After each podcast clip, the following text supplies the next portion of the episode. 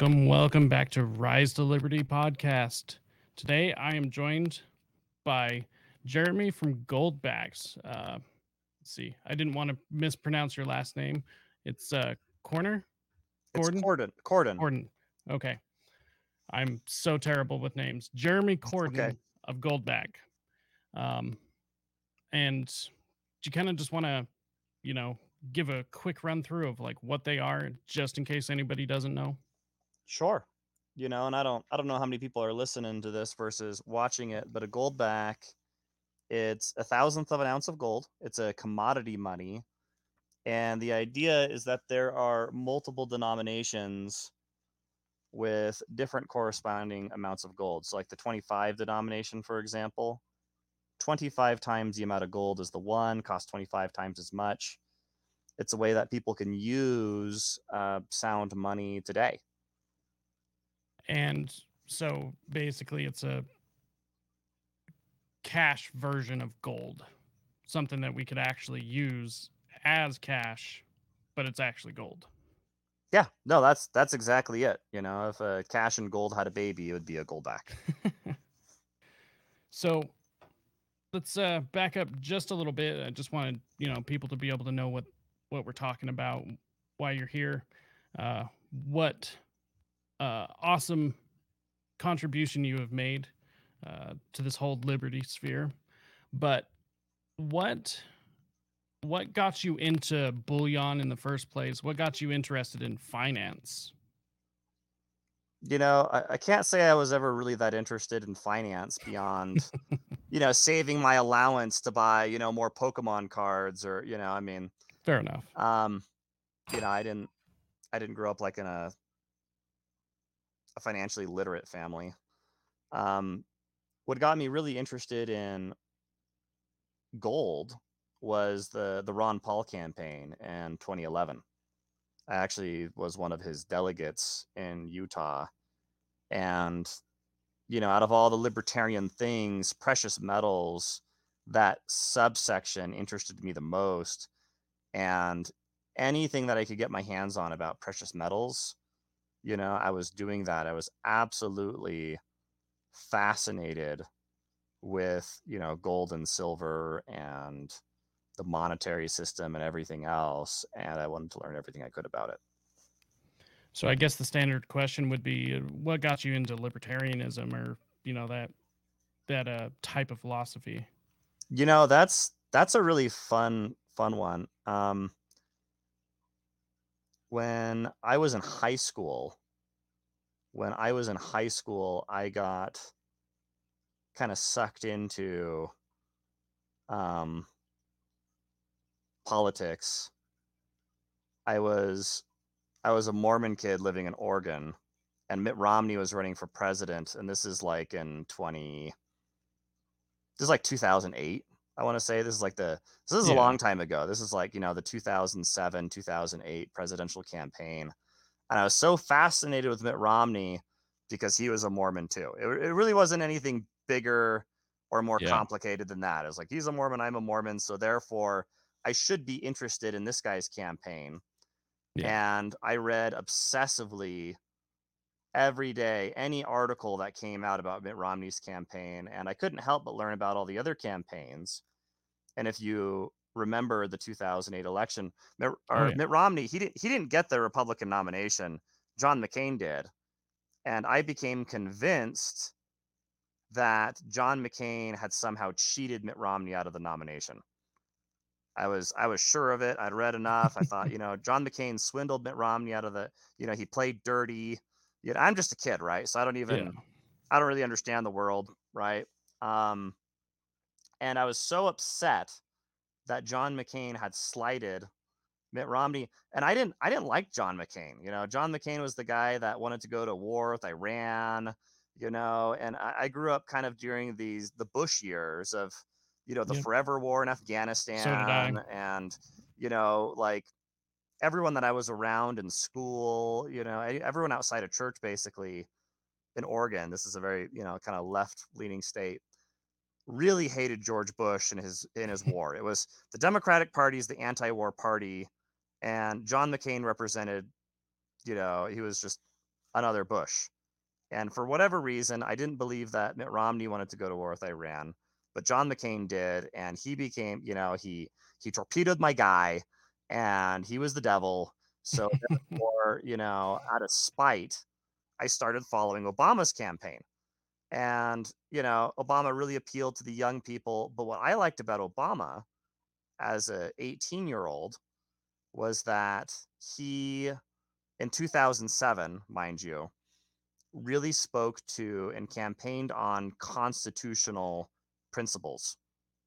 It's weird if you go back and look at it. If you go back and look at like a campaign speech for Obama in 2007, and you compare that against John McCain, I think Obama was closer to being a constitutional candidate than John McCain. And, you know, I hope people can forgive me. I was young, but I really liked that about Obama. And yeah, in 2008, I voted for that guy. And over the course of the next 4 years, I became really disillusioned. So that when Ron Paul ran, I thought, hey, these are all the things I liked about Obama. And, you know, that I liked about the Republican Party. Because I was always the anti-war guy. I didn't like war, and John McCain was a war guy. Obama didn't prove to be a dove either. You know, he continued the war in Afghanistan. He didn't end the war in Afghanistan like he talked about. So everything that Ron Paul said, I really liked and resonated with, and then I learned more. You know, and that was, you know, that's how I got interested in politics and interested in Ron Paul. And, you know, like a lot of my friends, you know, we all kind of became these libertarian-leaning Republicans, you know, in that generation, I guess. Yeah. Yeah, that's pretty much my era of entry as well. I actually found Ron Paul in a High Times magazine campaign advertisement. He was, you know, had his platform in there. And he was for the decriminalization and legalization of marijuana. And I thought that was like political suicide, but it said marijuana and all other drugs. And I was like, this is crazy. I've never seen this before. And so I kind of stuck with him for that. And that following winter after that campaign, that was the 2008 campaign. After that winter, I had heard more about him, started reading up on him, and, well, here I am. So, yeah, that's crazy. I've heard a lot of people come into the philosophy through Ron Paul, either 2008 or 2012. Well, if you're 30 years old, if you're between 30 and 40 years old right now, and you're in the libertarian space, it's a pretty safe bet that it wasn't Jonathan Johnson. You know, or who was the Joe Jorgensen. It probably wasn't her either, and it definitely wasn't Gary Johnson. You know, so you know it's kind of the Ron Paul, you know, libertarian / conservative generation of people, and you know, so that's my guess is that might be a lot of your viewers too. You know, actually, yeah. The age gap is kind of interesting. It's like early 30s, late 30s, early 40s, and then kind of jumps up in between a little bit, and it's got a little bit of an older crowd. But so, yeah, it's pretty much people around our age came into the libertarian movement, or people who were libertarian curious. So sure, I do try to cater to those people as well, because there is a lot of bad information and a lot of bad examples of this philosophy out there. So, so obviously that's a natural progression to get into bullion from there, learning about the Federal Reserve, fiat currency, all that stuff. So how did you get into the industry? Well, I didn't think it was an industry that I could get into. I mean, there's not a whole lot of precious metal stores. Usually if you find one, there's like the owner of the store, and then he's got kind of his little underlings, you know, that aren't getting paid as much as that guy is. And it's not like, you know, it didn't feel like a realistic job that I could do. I did blog on a website. I think it's gone now, but it was called the Daily Paul. So there's an online community of Ron Paul people. And I had found a small business in Utah that did something that was completely unique. I had never seen it anywhere online in all my researching and all my studying. And that was a company that specialized in gold eagles. Now, the reason why they did gold eagles is because there's a $50 face value on that gold eagle, which means it's minted by the government and it's recognized as money by the government. So it's money. It makes it very different than, say, bullion, because it's a legal tender coin. And they allowed their membership, and it was a membership, to own these $50 1-ounce gold pieces and to have accounts that were denominated in gold dollars. And supposedly there's some tax benefits for doing that. They did the same thing with silver. And nobody else had been capitalizing off the fact that, you know, these are real legal tender coins, you know, or emphasizing that, except for this one guy named Larry Hilton with his little side business in Utah. So I wrote a blog about it, Daily Paul, and it was better than all my other blogs. You know, it got maybe, you know, a few hundred people to read it. It got a lot of upvotes.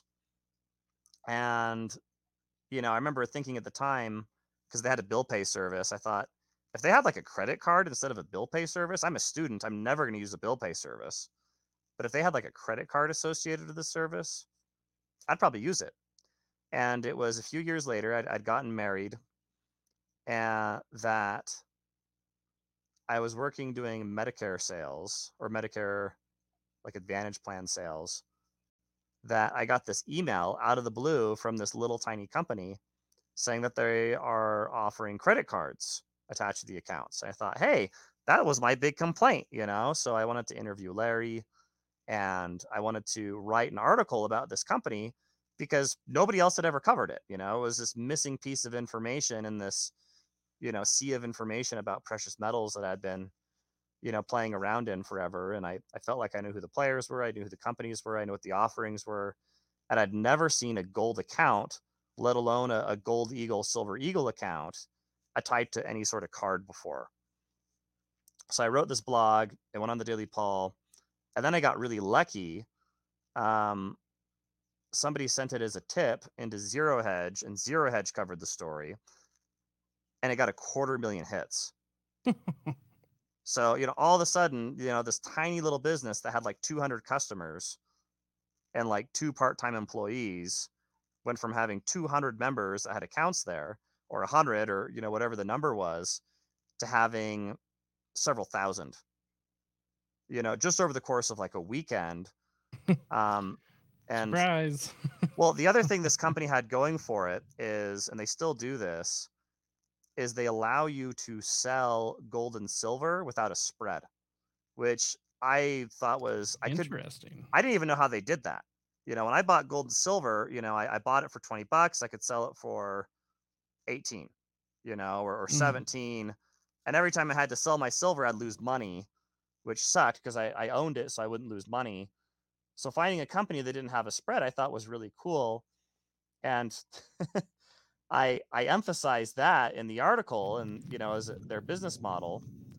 And I leveraged that event to working for Larry Hilton and getting involved in precious metals. That's how I ended up doing full-time in precious metals. I said, hey, I got you all these new people. You obviously need to hire. And he offered me like $10 an hour, and which was a huge pay decrease.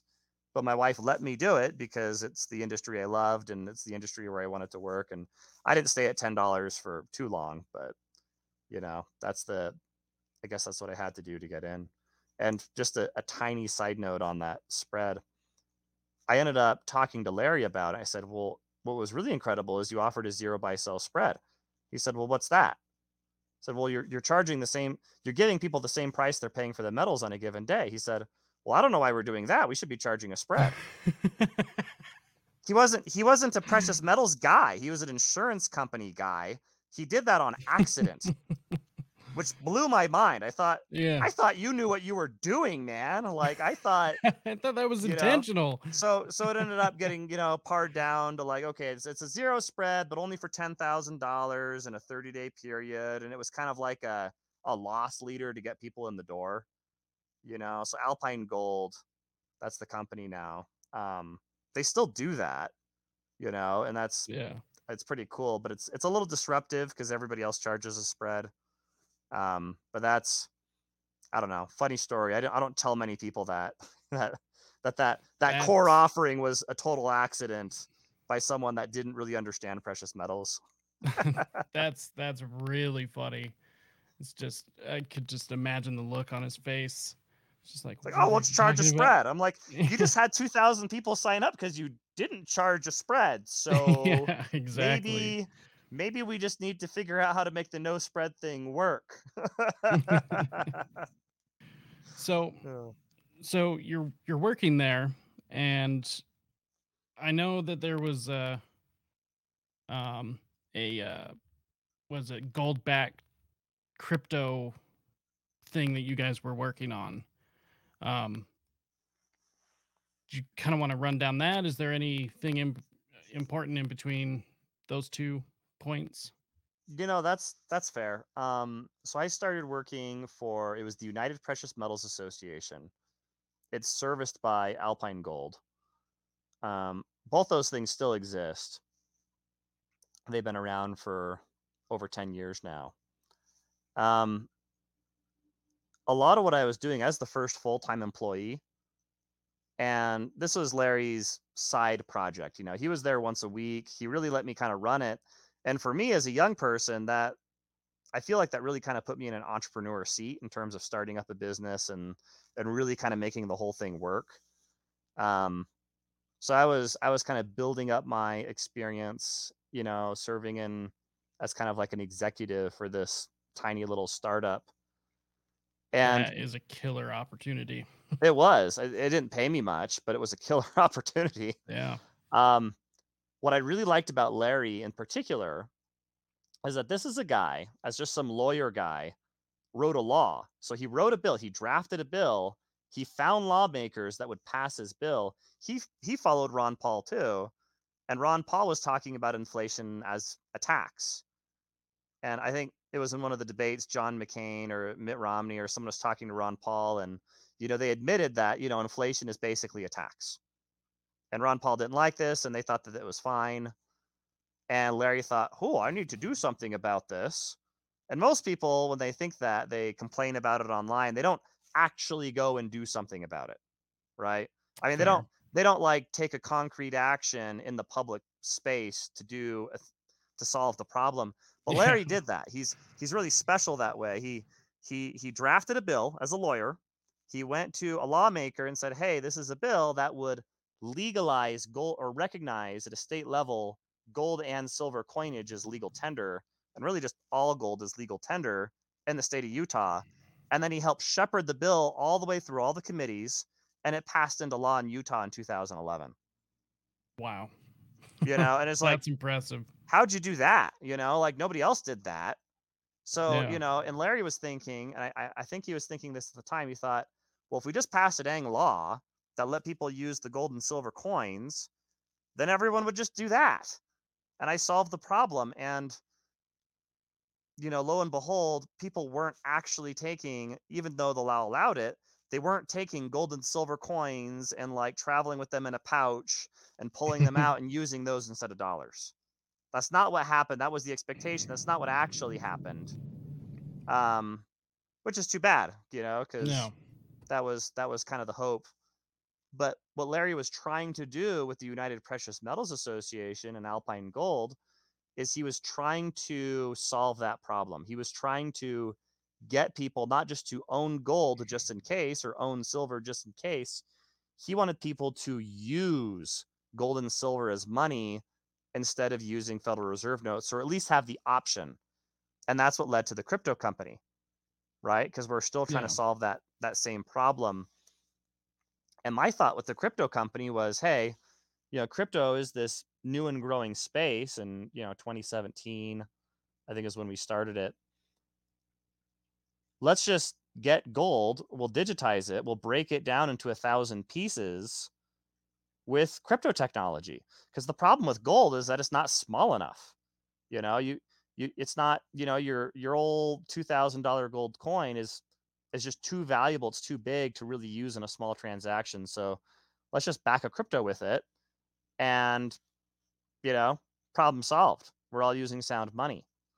The company was called Quintric. I was really proud of it because what we decided to do was to, and nobody's ever done this before or since, to my knowledge. I could be wrong. I don't want to get a cease and desist letter from some guy that's doing it that I haven't heard of,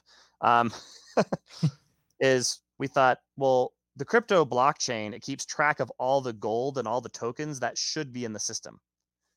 I wanted to have just as much transparency on the vaulting side. So I thought, we're going to live stream the vault.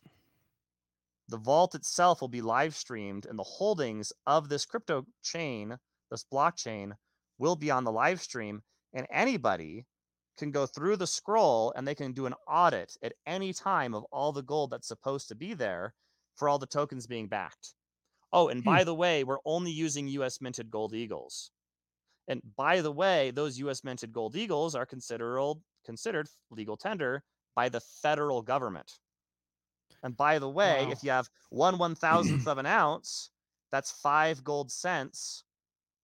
All of that is considered legal tender. So not only is this cryptocurrency usable, it's considered legal tender by the government, which is something practical. That it's very practical at that point. And by the way, you can see that it's all there. And I thought it kind of checked all the boxes. I thought, you know, this is a 10 out of 10 idea. You know, let's go ahead and do it. The company ran into problems for a few reasons. One is that the main executives running it, both Larry Hilton and myself, we didn't have any cryptocurrency experience at all. Right. Round up. Yeah. So Warren Buffett, you know, he says, you know, I try not to invest in just 10 out of 10 ideas. I try to invest in the people. And it's not that we were bad people. We just did not have the experience to cleanly execute a cryptocurrency company and to run a software company. And I think that's the biggest thing Quintric had going against it. The second biggest thing it had going against it was, you know, going to these conferences. You know, over 100 times I'd hear this over and over again, you know, person after person, they'd say something a lot like this. All right. Something along these lines. The first comment would be, well, that's a really cool idea. And I love that you're live streaming the gold, and I trust you, Jeremy. And I trust Larry, and I trust that you're a good guy. And I trust that the gold is really there. I really do. I trust that you guys have your heart in the right place, and that you're doing everything you can to get, you know, the Sound Money project off the ground, and good for you. I don't trust the government, though, because here's the thing. As soon as your project passes $1 billion, they're going to roll in right through your vault wall with a tank or an excavator, and they're going to take all those gold coins, and they're going to throw you in jail. And have you ever heard of the Liberty Dollar? You know, they're going to get you. They're going to get you, and all those gold coins that are backing your project right now are going to be in the custody of the government, and my tokens will be worthless.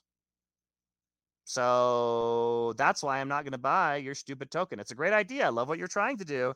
I'm not going to buy it, because this is the second thing they'd tell me. And sometimes they just tell me the second part, not the whole story. Yeah. They'd say, if you don't hold it, you don't own it. That's a hard thing to be told if you're a gold-backed cryptocurrency project, right? Because the point of the crypto is you're not holding it, right? You know, or you're not holding it. Yeah. So I was told that over and over again, and that's when I stumbled on Valorum, and Valorum is the manufacturing company for Goldback. And you know, I'd love to say that, you know, the clouds parted and the angels sung and the you know, I realized what had to be done at that moment. It took me a lot longer than that. Then you discovered your calling. Yeah, well, I'm a little more dense than people give me credit for.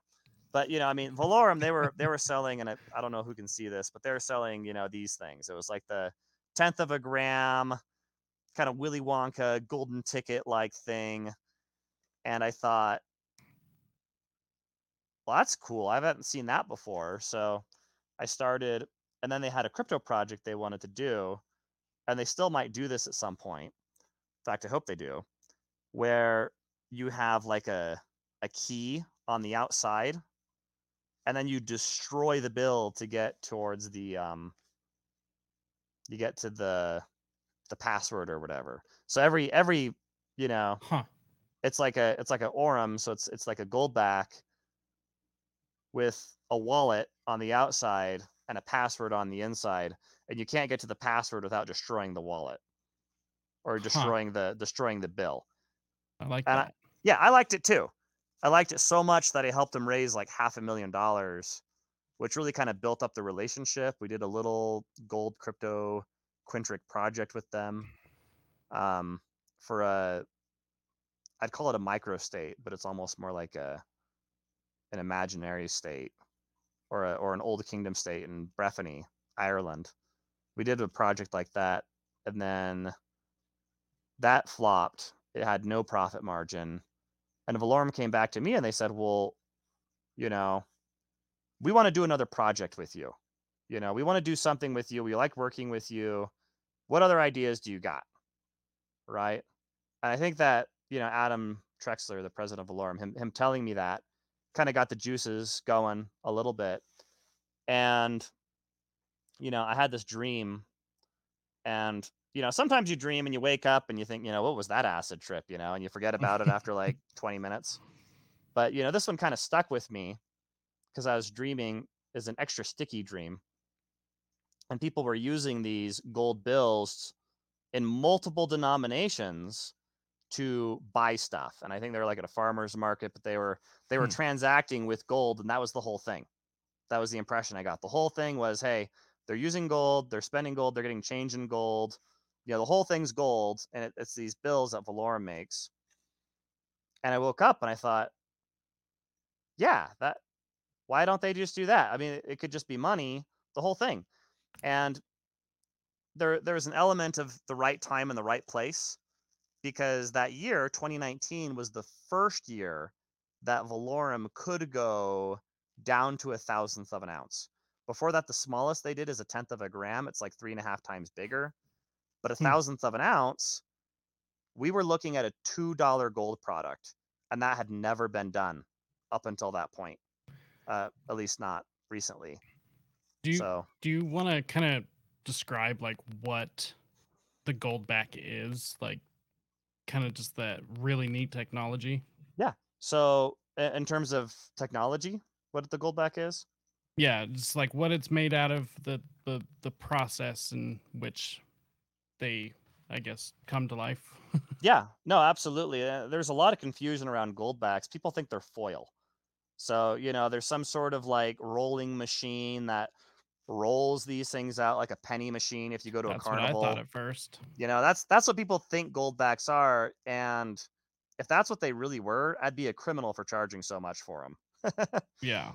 Somebody asked me the other day, I was talking to someone, you know, he said, oh, well, you know, well, Goldback, you know, I don't know how those people sleep at night. And I thought, well, what do you mean? You know, I got a little defensive. So a Goldback is micro technology.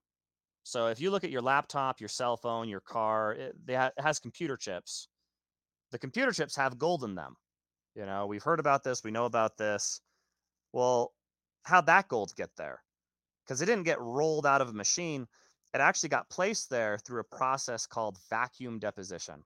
So you have this enormous chamber that gets filled with argon gas. That gets cleaned out. And now you have a vacuum, and you have a giant gold target with about 700 ounces on it. And that gets hit with a laser beam.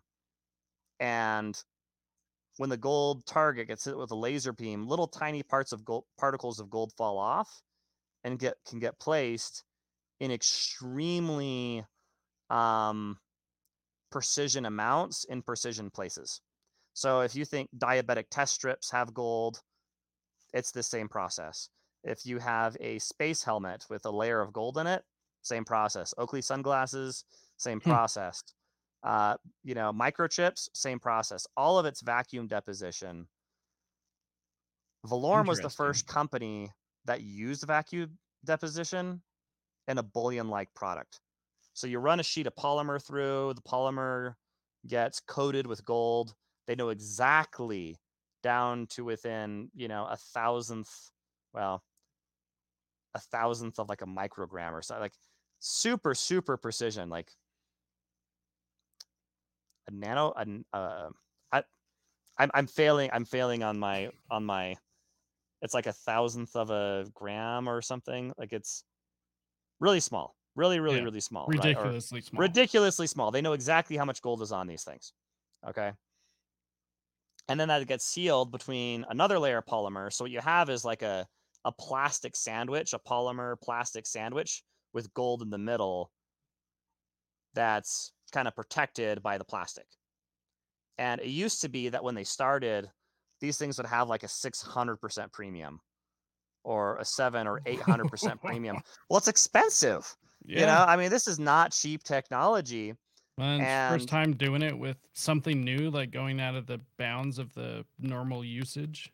Yeah, no, but they were able to sell enough of these things as kind of these novelty items where people were willing to pay these premiums to get it to the point where they got the premium under 100%. Now, as soon as you do that, if you look at a goldback is a thousandth of an ounce of gold. So if you were to melt that down, that's like $2, right? And if you were to buy a goldback today, depending where you're buying it, it's close to $4. So just right under that 100% premium level, or right at it. If you were to compare a goldback or a thousandth of an ounce of gold versus other products, like little tiny itty bitty bars for gold that were also that small, those bars, they're like 200, 300, 400% premiums. The goldback is the cheapest. It's the cheapest way. Because think about it like in terms of price per unit. If you have a gold coin, and it rolls through the mint and they stamp it, and this technology has been around for a long time. It's gotten better over the years, but it's been out for a long time. If they double stamp one of these coins and they push it out, how much value does that add to put a stamp on a 1 ounce of gold? I mean, none really. Aesthetic. Well, it does though. It costs more. So if you buy a 1 ounce bar or 100 ounce bar, 100 ounce bar per ounce costs less than the coin. In fact, the coin is about depending on what you stamp it with, between $25 to $100 worth of value per unit. And if you get it holdered, it's even more. So $25 to $100 cost per unit, and they're not like serialized or anything. Yeah, it's a coin. It's the same as all the other coins. So a goldback is serialized. There's a serial number on the goldback. Every single goldback has a serial number. The price per unit for a goldback, in terms of manufacturing, is just over $1. Really? Yeah. I didn't know that. For an individual goldback. So we're doing it for like 100th or 1/50th of the cost of the coin process. And, I asked these people, they give me a hard time. I said, well, do you expect me to take an ounce of gold and to split it into 1,000 individual pieces and to do that at melt? Let me guess. That's exactly what they expected. Yeah, that's exactly what they want. If I can't do that, they don't want it. And it's like, well, fine. I hope that you have a good time spending your 1 ounce gold coins. Also, what other products are you holding to that standard? Are you going to buy pencils and saying, well, I've been to Home Depot and I'm feeling really insulted right now that a 2x4 right now is going for $2.50 and this pencil is $1. How can you justify that? It's like, well, you're ignoring an economic law that as soon as you add labor into something, you're adding value. Yeah. If I can split an ounce of gold into 1,000 pieces that are serialized and have never been counterfeited ever, that adds value. If anything, I'd actually argue that goldbacks are undervalued. We should be charging way more for these things. Do we know what the current rate is? What you guys are exactly charging? obviously each note has its own value.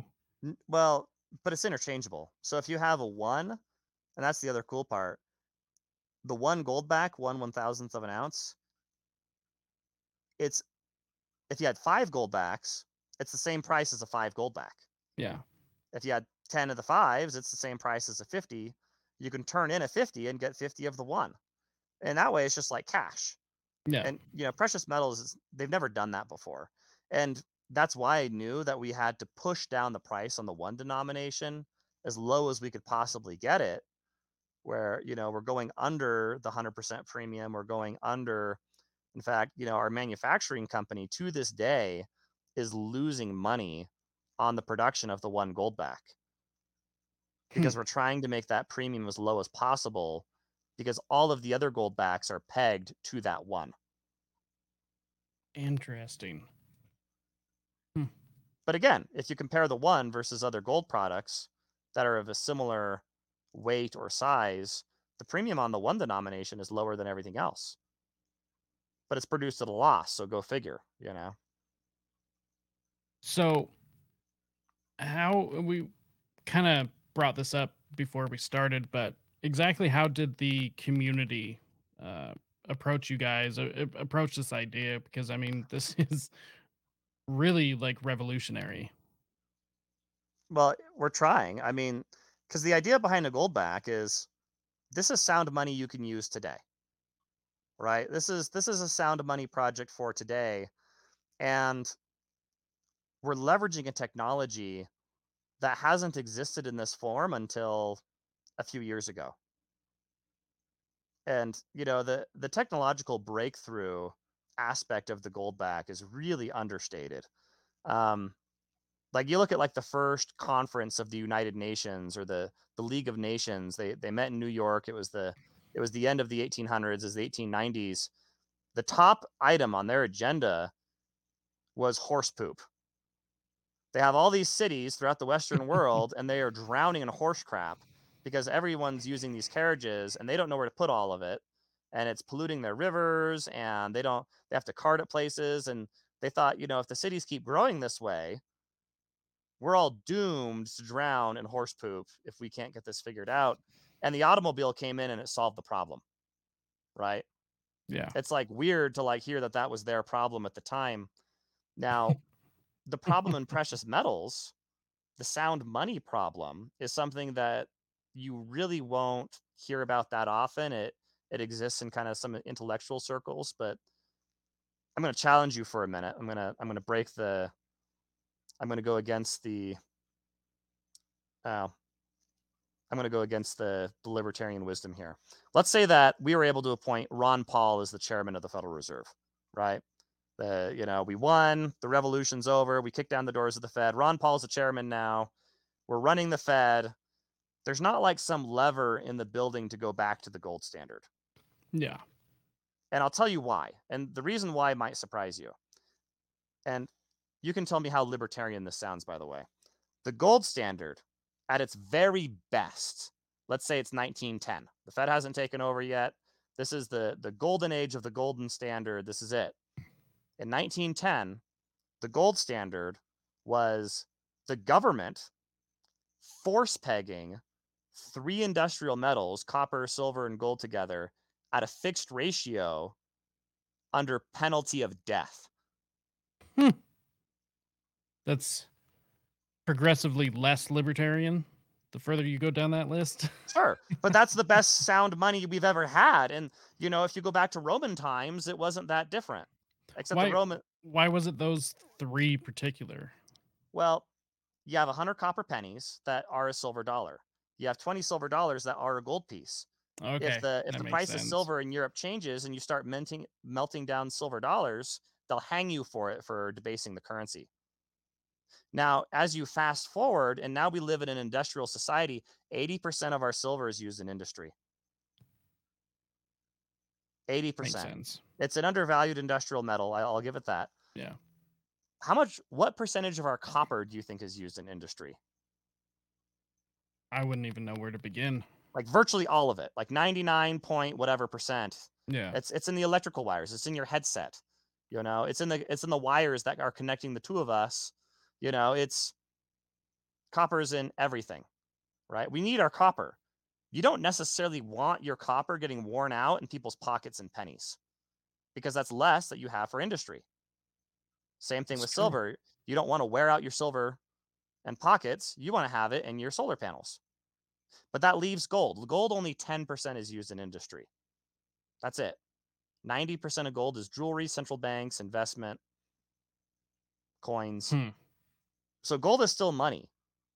Yeah. You know, so you can't go back to gold, silver, copper without deindustrializing the world.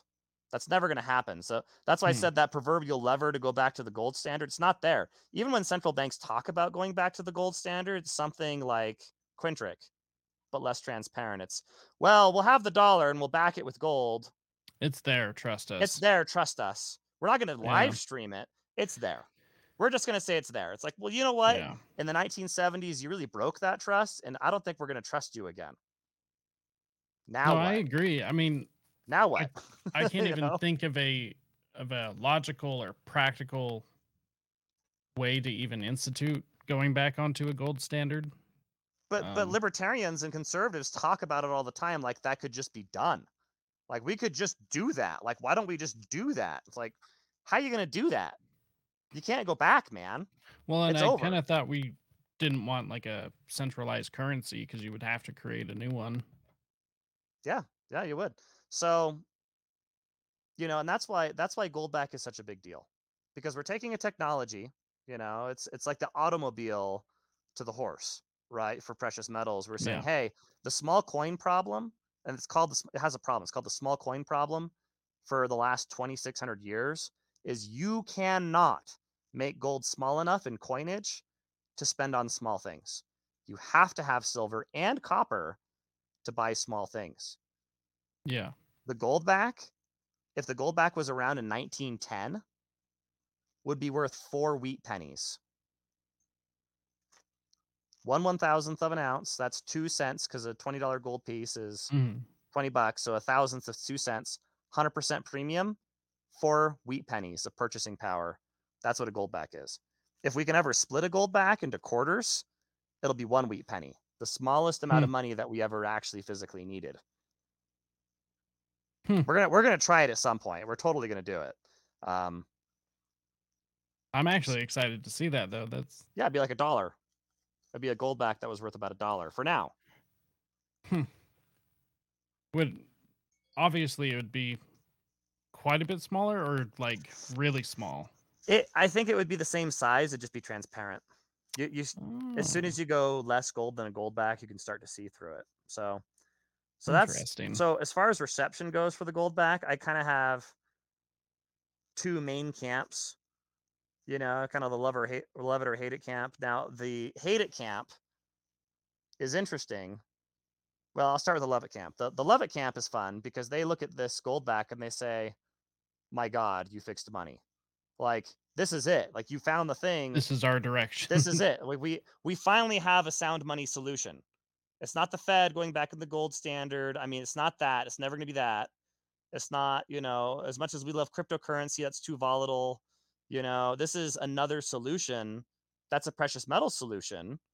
That's not a digital solution. It's private currency. It's cash. It's basically cash. You made a gold cash. This is great. I want to do this. I'm going to show everybody I know. I'm going to buy 100. I'm going to make it rain. I'm going to explain to people. And I am going to advance the sound money revolution. That's Goldback. I get it. I'm on board. I want to play. Right. So that's camp number one, you know, the most excited about it people. And then they profusely thank me for trying to work on this. And I feel validated, and it helps, you know, build up my ego to withstand the people on the other camp. So then there's the hate it camp. Now, real quick, with the hate it camp, or is it largely industry people? Largely like consumers, or is it a pretty even mixture of both? That's a good question. That's fair. There's two types of people in the hate it camp, if I were to break it down. The first type is people that have been buying precious metals for years and years and years, And what they've been taught for decades, oftentimes, is that if you're paying any sort of a premium over melt on gold, somebody is scamming you. Somebody's got their hand in your pocket and you're not very smart. That's what they tell you. I mean, it's just like, hey, you know, and it's a race to the bottom. And, you know, we're going to sell gold, the cheapest gold, you know, and, you know, if you're paying more than you have to for that same gold coin, you're a sucker. So if somebody's charging you more for any other form of gold, then you're probably a sucker. And, you know, they see the gold back, they see 100% premium. I went on, I saw a Reddit post. And the question was something like, hey, all you haters out there, what would be a fair premium on gold back? Like, what would you pay? Because 100% is not acceptable. Is 80% okay? Like, what do you think would be fair for the gold back? And the hater camp, you know, it's like, I'd pay less than melt. I'd pay melt. I'd pay melt. I'd pay 1% over melt. I'd pay below melt. Seeing real smart asses. Yeah, it's like, hey, you know what? You know, these aren't people that are going to get won over if gold back goes from 100% to 90%. Fundamentally, they don't believe in fractional gold at all. Maybe they don't even want coins. They want bars. They want 100-ounce bars, you know, delivered through the LBMA. They are a kilo bar. That's going to be their best value. And so anything else is junk. Does it seem like it's kind of like an old guard? Yeah, a little bit. Kind of like they're gatekeeping a bit. A little bit. It's mostly older folks. It's mostly people that are, you know, and I don't want to, you know, knock the older generation. A lot of people that are older really understand gold backs and get excited by it. But I would say more so of the hater camp, you know, it's 60 plus. You know, they look at the gold back and they say, this is just a repackaged, expensive fractional gold product that, you know, I'd rather have coins and bars because it has a lower premium. And, you know, you could ask them, well, why do you own coins and bars? Well, just in case the dollar falls apart and I need to use gold and silver. Don't you think it'd be hard to barter with a 1 kilo bar? Nope. You know, I gotta, yeah, okay. You know, the issue I've always kind of seen with it. I mean, even with silver, it's like exactly how small can we get? I mean, we can get pretty small with silver, but it's interesting. Well, I guess it's kind of not interesting. Here's my beef with silver. And I love silver. I'm a silver bug. I own silver. I'll put that disclaimer on there. I think it's an undervalued industrial metal. I think it's price suppressed. Great. I hear two things from the silver community. One is we don't need gold backs because silver exists. That's silver. Stupid. Silver is, you're taking silver spot, dude. I mean, like, you're taking silver spot. You know, we got mercury dimes. We don't need your gold backs. You're not solving any problems. There's a great YouTube video. There's a great YouTube video out there. And the guy says, basically, you know, gold back doesn't solve any problems because silver exists. Screw the gold back. It directly solves a problem. But the second thing that is said about silver by the same community, by the same people, is silver is a dramatically undervalued industrial metal that is price suppressed by the big banks. They're already getting fined billions of dollars for it. And when that finally stops, the industrial use for silver has been so high that the price correction on silver will shoot silver to half the value of gold, or overshoot, and it'll be worth more than gold. You know, follow what Mike Maloney says about silver. It's a very different sales pitch than gold has. There's a speculative nature of silver, is that's this undervalued thing. So which one is it? Is silver, because it can't be both. It can't be, this is the fractional thing you should use instead of gold. This is what we'll actually use as money. Or is it, it's hyper undervalued. It'll be worth more or as much as gold is. Because if it's worth just as much as gold, then you need the gold back, right? And how threatening is the gold back if you don't need it? You know, you're not going to use silver as money anyway, because the industrial demand, it's not coming from people using silver as currency. Yeah. We're never going to do that again. I think we've established that 80% of silver is being used in industry. You know, you're looking at the future industrial demand of silver. You know, industry will support a much higher price on silver. It'll support a $300-$400 price on silver. So now you're not using silver as money anymore, which is fine. You shouldn't use silver as money anymore. It tarnishes, it wears out. But you know what? I'll tell you what, I'll back up a little bit. If silver is worth just as much as gold, we're totally going to do a silverback currency. We'll totally do it. We've already been messing with the technology. So, you know, it's not like there's not space for that. Yeah. Right. So that's kind of my hater group. And then, you know, I think the real core of my hater group are, and this is ironic, and I don't say this very often because it creates problems. It's precious metals dealers that don't sell Goldbacks yet. Oh. They don't want a 30-year-old to walk into their business, look at all their coins and say, hey, I want Goldbacks. Well, guess what? This coin dealer was born in 1959. He's been selling silver and gold coins for the last 50 years. He doesn't sell Goldbacks. That's really threatening to have somebody, you know, want to buy something that's not in your store. That's a precious metals product. They're not going to have anything nice to say. Yeah. It seems to them as though it's a direct threat. It's a competitor. And, you know, we have onboarded a lot of these coin stores. I'd say that 25% of coin stores sell Goldbacks now, but until it's close to 100, that's just going to stay there. Yeah. You know, and we would be closer to 100% if it wasn't for, you know, we want to sell a melt thing or we don't want to sell the new product thing. Because again, you know, you get these crotchety old men and it's like, you know, do you want to hear about Goldback? No.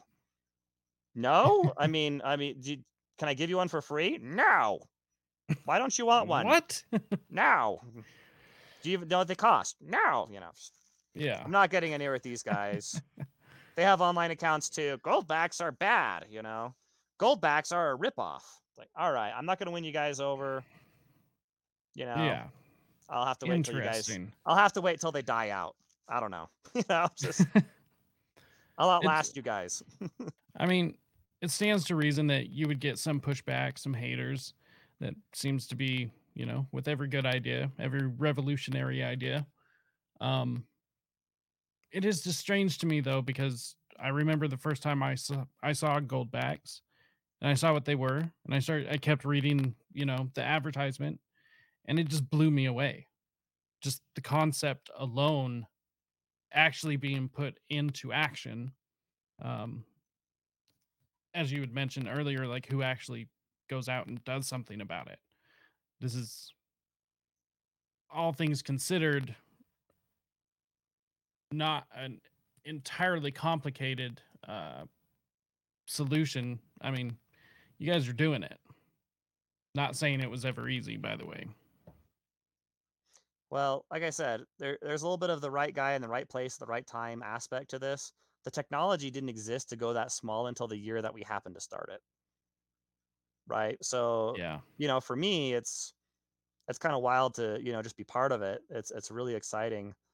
And it's really empowering because a lot of the people that do want sound money, I don't feel like they have a lot of really fantastic choices, but the want is there, the need is there. And what we're finding with Goldback is that people will buy them and they will spread them around and spend them and educate as many people as they can. And it's gotten to the point, like in Utah, I can't use or tip with Goldbacks or pull them out of my wallet without people knowing what they are. And that's just in the last few years. And that's average people knowing what they are and seeing them. And that's the other really powerful thing about Goldback is it really appeals not just to the libertarians, not just to the Austrian economists. It's not like a nerdy philosophical thing. Goldbacks have an enormous amount of visual appeal to the average person. Agreed. And we see a lot of interest across the political spectrum. It's not, you know, libertarians probably get it the most, but like people on the left and the right, like, and everywhere in between, they love them because they're beautiful. And by the way, that's why gold was money for thousands of years. It appeals to everyone. It's shiny. What's shinier than a Goldback? Yeah. You know, you get a lot of surface area on that thing. Yeah, that's a good point. It's really interesting. I have, also being a resident of Utah, I've seen more and more, we accept Goldbacks, which I just love seeing. First of all, the fact that we can even, I guess, exchange goods and services with bullion at all, anything outside of the Federal Reserve note is amazing to me right there, because there's so many states that can't. And so you add that, and then you add Goldbacks on top of it. Well, that's actually something that's really interesting and a common misconception. People are bartering with Goldbacks all over the country. We thought that the Goldback would be a Utah currency and it would stay here. 95% of Goldback sales are outside of Utah. Yeah, I just I was watching another interview with you earlier. Can't remember with who, but you had said that, and I can't say I'm that surprised, honestly. Well, I mean, imagine that you're listening to this podcast and you live in South Carolina. Well, so what if people in Utah have what are you going to do? Move to Utah? Yeah. No, what people are doing in South Carolina is they'll buy Goldbacks, and they're valuable not because they say Utah on them. They're valuable because they're gold. Goldbacks are just gold, and they'll barter with them and use them wherever they're at. And, well, I like that even better because that's like a, agorism. So right, it's amazing. But, I just love it. It's really great. I don't know. I get really excited about it. Well, if you love it, I'd encourage you to get a Goldback wallet and carry them with you. And every Goldback you spend is a revolutionary act. At that point, every time you use them, you're boycotting cash. That's true. That is true. I don't have the wallet yet, so okay. I will have to get my hands on one. I'll make a final pitch for Goldbacks here. This is really pertinent for you, especially if you're in Utah and you got the business network.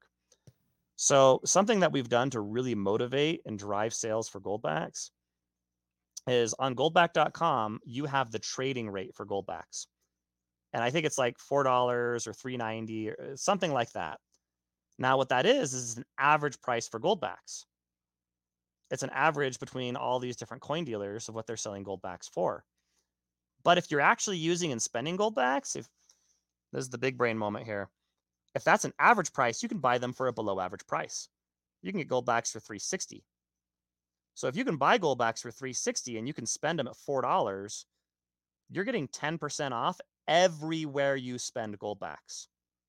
So not only is it a revolutionary act where you're boycotting cash and you have all these great options, we have hundreds of businesses in Utah on our network. I went to the hardware store and bought a grill, a $1,200 grill for Goldbacks. I got 10% off.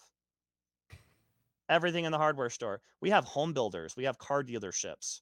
I bought a brand new Toyota truck and paid for part of it with Goldbacks. I got 10% off that part. Awesome. I got 10% off that part. You think dealers are doing that right now? And again, the retailers, the people accepting Goldbacks, they know this. Because they know that they can spend that same Goldback for that same value at any of the other retailers or any other barter transaction. So by creating a profit incentive, and this is, by the way, the engine for just about every local currency out there, by creating that discount, it incentivizes spending. So if Jacob knows that he can get 10% off every time he uses Goldbacks, the more he can incorporate Goldbacks into his budget, the more money he can save, and the more he's spreading and circulating sound money. That's true. That's true. What do you think the rough estimate of how many are out in circulation? Somewhere between $50 and $80 million worth. So in terms of local currencies, Goldback is the most successful local currency in the history of the United States. I believe it. That's incredible. Well, and you guys are having a hard time keeping up with orders, aren't you? We have been. We've got production up. So production's gone up substantially in the last few months. And for me, I feel like I can finally talk about Goldbacks more, because it's not, oh, by the way, Goldbacks is a thing, but don't buy too many. We don't have enough to go around. Don't buy us out. Well, now people are buying, they're putting in 6-figure orders. Because how much is enough money? It's just it's a spendable, usable money. People are buying a lot of Goldbacks, and You know, we're able to sell every Goldback that can be produced, but this is the right time for growth for us. Yeah, it seems like a very perfect time. Man, I was just looking at the prices of eggs, blew my mind. Just luckily, the grocery store we go to, me and my wife, you know, it's been coming back down, but just like with everything else, it fluctuates, and then it gets all the way up to a ridiculous price. And obviously, knowing the centralized banking, the fiat currency, I just always had a hard time sitting there. Just, man, how would it be if it wasn't, if we weren't trapped under a system like this? And thankfully, for things like Goldback and, you know, anything other than Federal Reserve notes, I just see a way out, a way to be a quite a bit more free than we were forced to be since birth, practically. You know, and that's the thing. If people want it, it's an option. You know, it's proving out to be really popular. But yeah, they say you get the government you deserve. You can take it a step further and say you get the currency you deserve. You know, I was always fascinated by that first coin that Benjamin Franklin minted that said, what was it? None of your business or something like that. I can't remember what was put on the coin. Pretty sure it was none of your business. So, yeah, my finances are none of your business. I just love that, especially mind your business. Yeah, mind your business. With the federal government wanting transaction records of anything $600 or over, like, you guys put us $31 trillion in debt. You can't even balance a checkbook, yet you want to see my transactions $600 and above. Yeah, there's something wrong about that.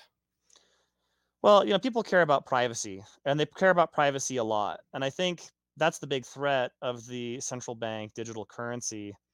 And this is, you know, you kind of have to laugh at yourself a little bit, because the people I hang out with, you know, they'll say something like, well, you know, or people I interact with, they'll say, you know, central bank digital currencies will be the end of us. It's horrible. They're going to get rid of cash. And how sad would that be if they got rid of cash? And I say, well, wait a minute. You said that cash is just Federal Reserve notes and it's just junk anyway. So, you know, which one is it? Is it the tragedy that you're losing cash, or is the tragedy that you have to use cash to begin with? Never focused on the privacy part until it was threatened. Sure. Well, you know, it, and really, I mean, the honest answer, if I'm not just being a sarcastic, you know, jerk, is, you know, you're going from the frying pan into the fire. Right. Yeah. I mean, cash is bad, but the fire is worse, you know, and people complain about that. And it's like, well, you know, what if a bunch of libertarians got together and made something better than cash that was made out of gold? Yeah. What if we did that? Then we're out of the whole abusive relationship altogether. Yeah. You know, you just have to have the courage to, you know, use it, you know, and find the small business owners and, you know, tip with it and introduce people and, you know, advance it as a money, you know, because it's only viable if people use it. It's only going to work long term if people adopt it and they take it on as part of a cause or a grassroots mission. And I think that's part of why the Goldback is done so well, is if I were to say there was a base of support for the Goldback, it's men between the ages of 25 and 40 that got sucked into the Ron Paul movement, or, you know, libertarianism in general.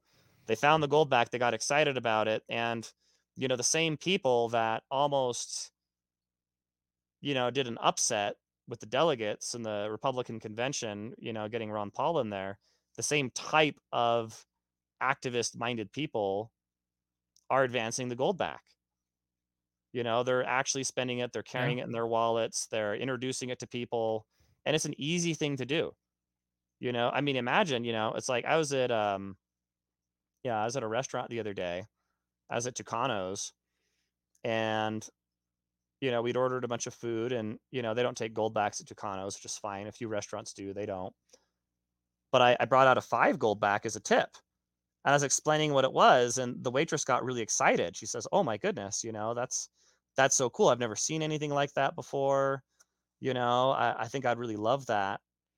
But, you know, we had multiple waiters because it was Tucano's, and the other one kind of leans in and says, "Oh, I'd love that," you know, and they're like low key fighting over this thing in front of me because it's cool, you know, and it's my guess is that neither of them were precious metals people.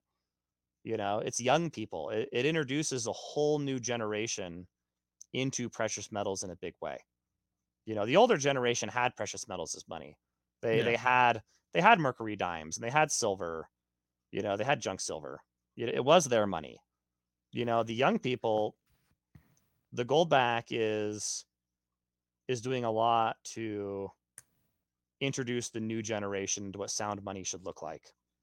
And you know, I'm really excited for it for that reason.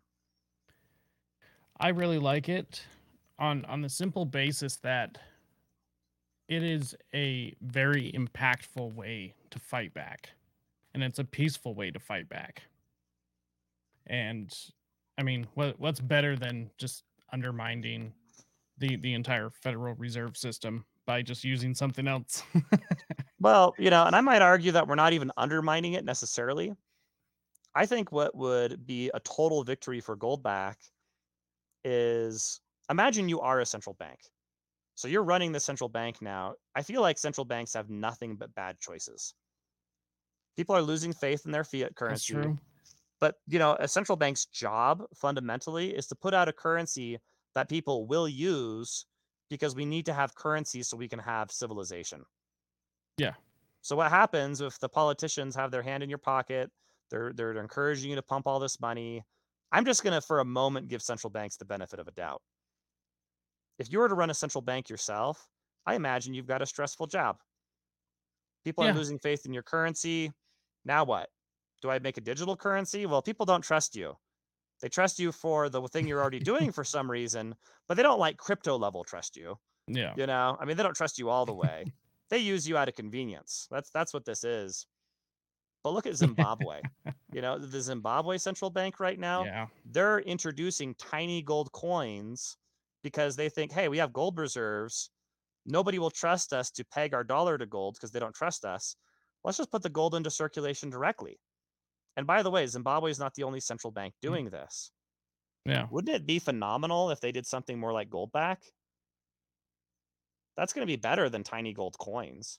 I think what we're going to find over the next 10 to 20 years is that central banks will adopt currencies like the Goldback using the same technology because it's their best choice. And in that sense, the Goldback isn't survival. Sure. At that point, the Goldback isn't undermining anybody. If anything, we're a free research for central banks. That's a good point. So they could dig themselves out of this hole. They have a lot of the gold. You know, let's get the gold in circulation. There's enough gold that if it was in the form of something like a Goldback, that it would be enough for everybody. You know, it's a solution that would actually scale out and work. So, you know, that's a really good point. I don't think, you know, I'd hate for a central bank to look at the Goldback and say, they've made a competitor. I want them to look at the Goldback and say, hey, maybe that's a solution. Let's keep an eye on it. You know, it'd probably end up like how it has with just, you know, all the other customers. You'll probably have a small holdout of old bankers that just turn their nose up, and slowly their business fades away. You know what? That's the beauty of a rising generation. I feel like we are in a revolutionary generation right now. And eventually all of these old people that, I got to be really careful I say this, I love old people. Eventually the people that, eventually our generation will be making all the choices. So whether it's in 5 years or 10 years or 20 years or 50 years, I believe that the technology behind a Goldback will be the future of money. So would you say that you're white-pilled, fairly optimistic? I I'll put it this way. We're either going to move into a dark age where we're using medieval coins and we're trying to like figure out how to survive in a tightly interwound industrial era. And we're trying to, you know, we're going to have a civilization collapse, like the Bronze Age collapse. That's what we're heading for under the fiat system, or we're heading towards a gold-back age. It's going to be one of the two. Interesting. It's so for me, it's gold-backs or bust, you know, like, yeah, I don't actually want to live in the post-apocalyptic future where I have to barter with these things when everything falls apart. I don't want to have to like barter in the traditional sense. Like I'll give you 12 dozen apples if you carve me a chair. Yeah, I don't want to do that. I want to get away from that. Yeah. I think that the only way out of this in the time frame that we're in is if central banks adopt gold-back-like technology in the next 10 to 20 years. And that's more likely to happen if we can get people on board circulating and educating people about gold-backs now. And again, it's a grassroots movement. You know, I'll tell you, there's already dozens of members of Congress that own gold-backs. You know, it's already, you know, everybody in the state legislature in Utah knows about gold-backs. They already own gold-backs. But it's a grassroots movement. You know, it comes from the bottom up, and in that sense, it's a call. You know, It's a call to action for anybody that cares about sound money. This is a banner of sound money that you can carry, and this is how we win. Yeah, it's so that's actually like why I was so adamant about wanting to get you on, because this is a really big important conversation.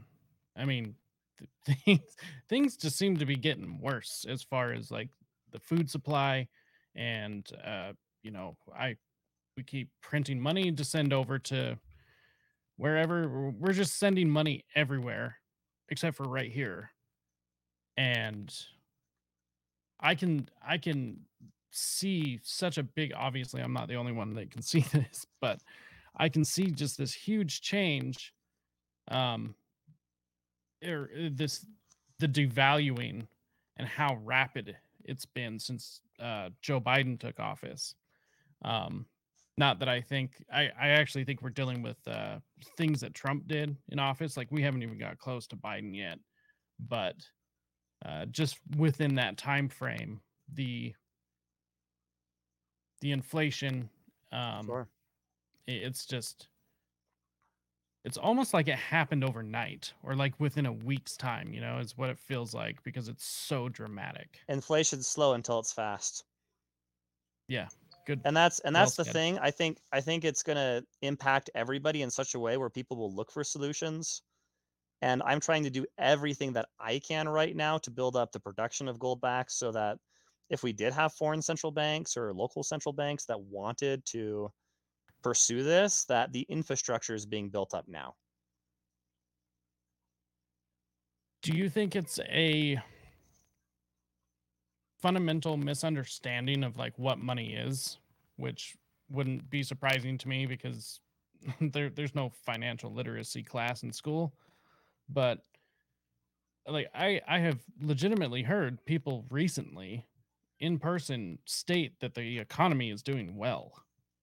Like you know what? I don't know.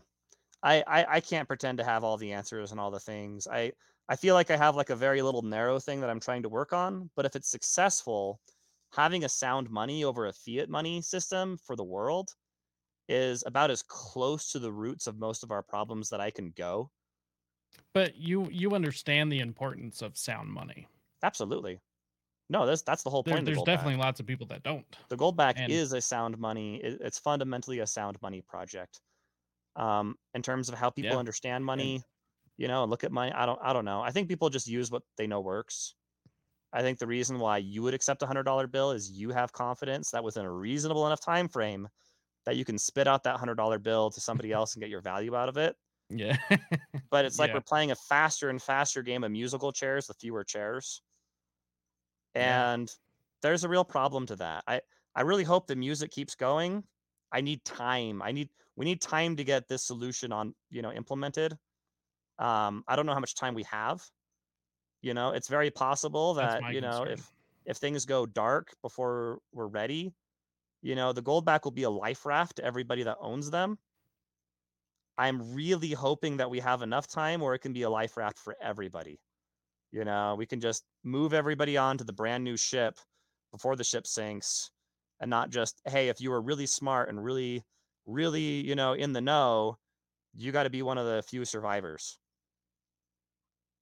Makes me think of that Futurama episode where they think the Earth is going to be destroyed by a solar flare, and they have to choose all the people in that little like yes or no box. They stick their hand in, but yeah, it's something that concerns me. When I see it, that's actually why I started my show.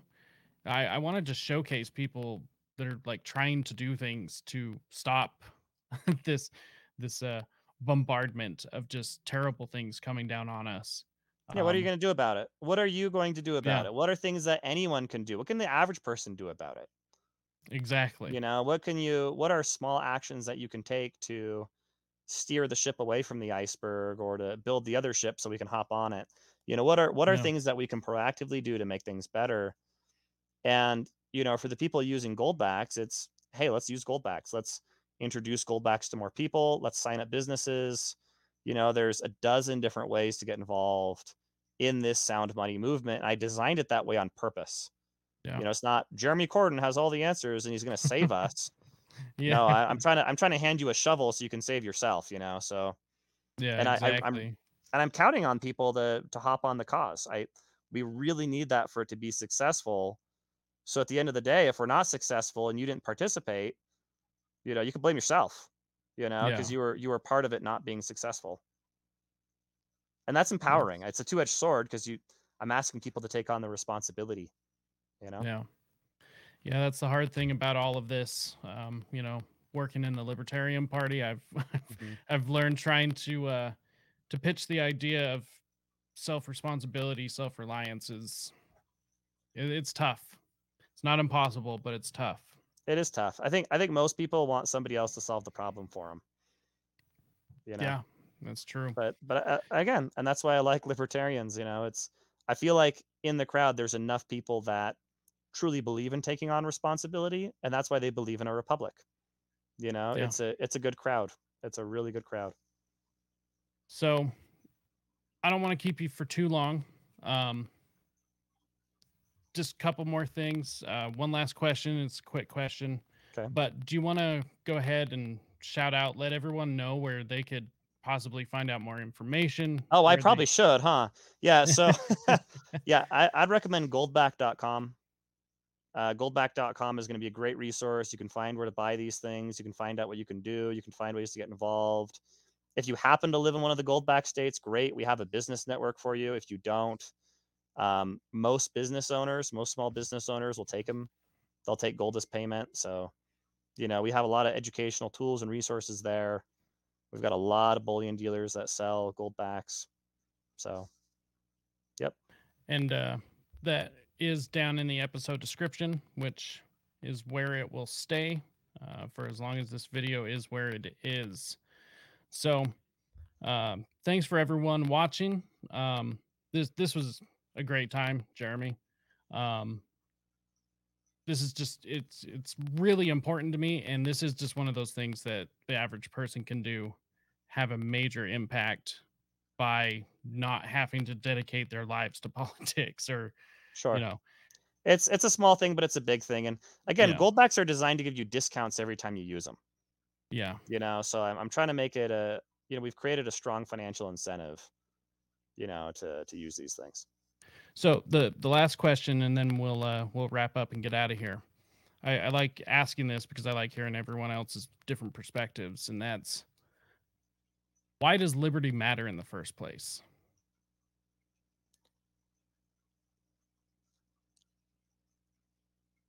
You know, I think that liberty is about believing in the average individual to make choices for themselves, rather than having a hierarchy that's so strict that the individual is shielded or protected from the weight of their own decisions and consequences from them. I think liberty is it's a super empowering concept. I mean, it was revolutionary in the times of the monarchy because it used to be a top-down system. You know, the king had the baron had the vassal had the serf. You know, and if you were a serf, you know, you didn't have to make, you know, choices outside of, you know, you didn't have to make that many choices. And that was comfortable for a lot of people. I think the idea is that we can all be kings. Hmm. Well said. I like that. All right. Well, thank you so much, Jeremy. I definitely want to get you on again. Thank you, everyone, for staying this far into the episode. Make sure to hit that like button, subscribe. Most of you that watch this are not subscribed, so please subscribe. Help this out. Help us grow. And let's see. We've got some pretty cool guests coming up. We've got a G. Edward Griffin coming somewhere in the next week or two. So just subscribe and you'll find out when. So until next time, stay free, my friends.